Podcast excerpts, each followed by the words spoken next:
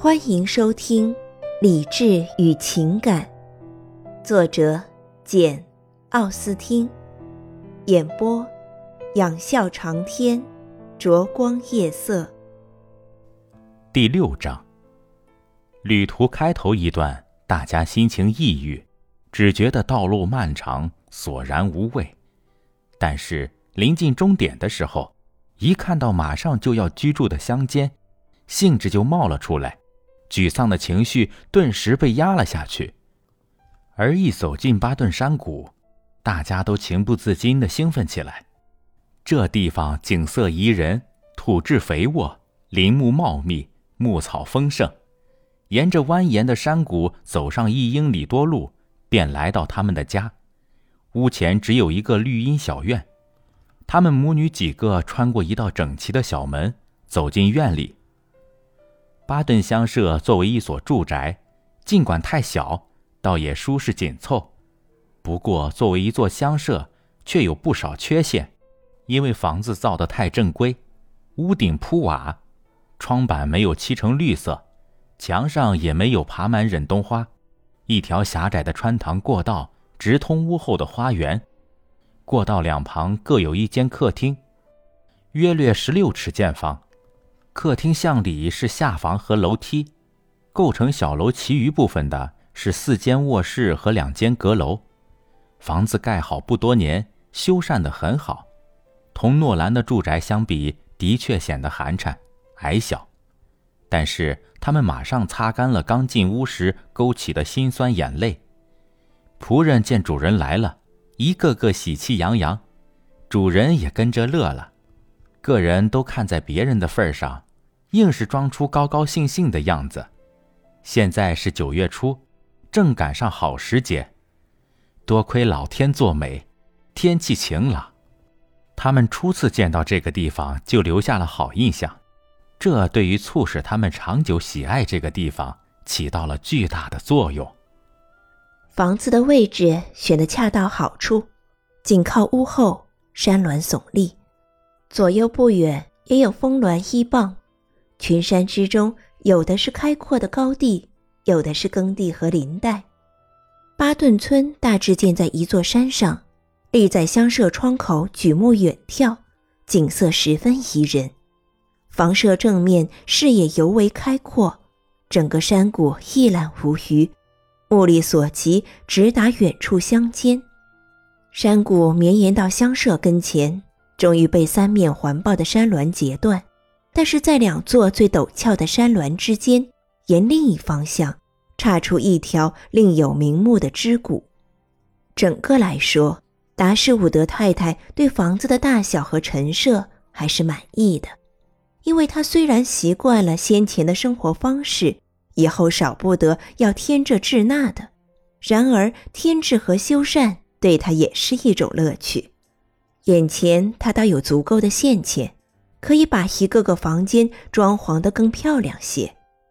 至于房子本身嘛，他说，的确是太小了，我们一家人住不下，不过岁时已晚，来不及改建，暂且凑合着也够舒服的了。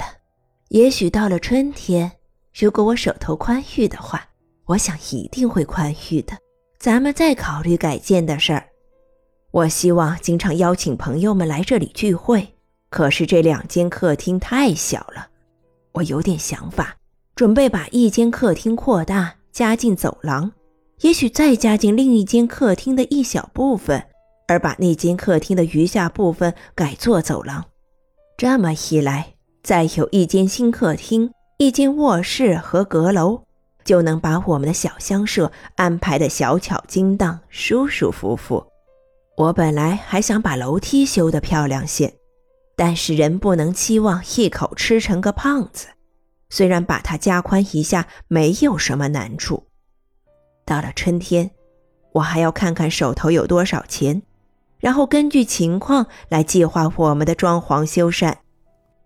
一个妇女一生从未攒过钱，现在居然要从一年五百磅的收入中攒钱完成所有这些改修工作。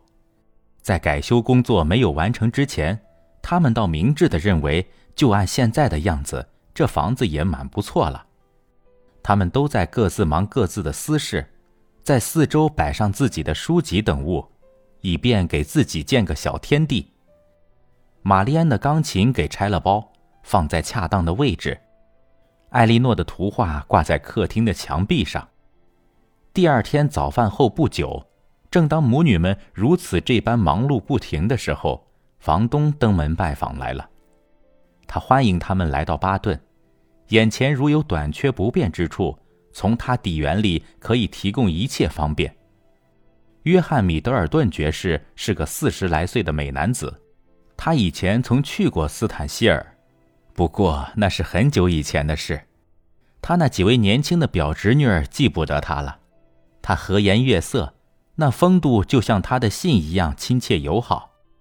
看来他们的到来使他感到由衷的高兴，他们的舒适成为他深为关切的问题。他一再表示诚挚地希望他们两家能亲密相处，热忱地恳求他们在安顿好之前每天到巴顿庄园用餐。他一个劲儿地恳求着，简直到了有失体统的地步，但是并不会惹得对方生气。他的一片好心不光挂在嘴皮上，他走后不到半个钟头，就打发人从巴顿庄园送来一大篮子水果和蔬菜，天黑之前又送来些野味儿。此外，他执意要替他们往邮局送取来往信件，还乐于把自己的报纸每天送给他们看。米德尔顿夫人托丈夫捎了一个十分客气的口信儿，表示愿意在他确信不会给他们带来不便的时候，立刻来拜访达什伍德太太。作为回答，达什伍德太太同样客气地提出了邀请。于是这位夫人第二天就被引荐给达什伍德母女。当然他们很想见见他，因为他们以后能否在巴顿过上舒适日子，在很大程度上有赖于他，他的光临正合他们的心愿。米德尔顿夫人不过二十六七岁，脸蛋俊俏，身材苗条，仪态妩媚动人。她丈夫缺少的优雅举止，她倒一应俱全。不过她若是多少具备几分她丈夫的坦率和热情，举止还会显得更加优雅。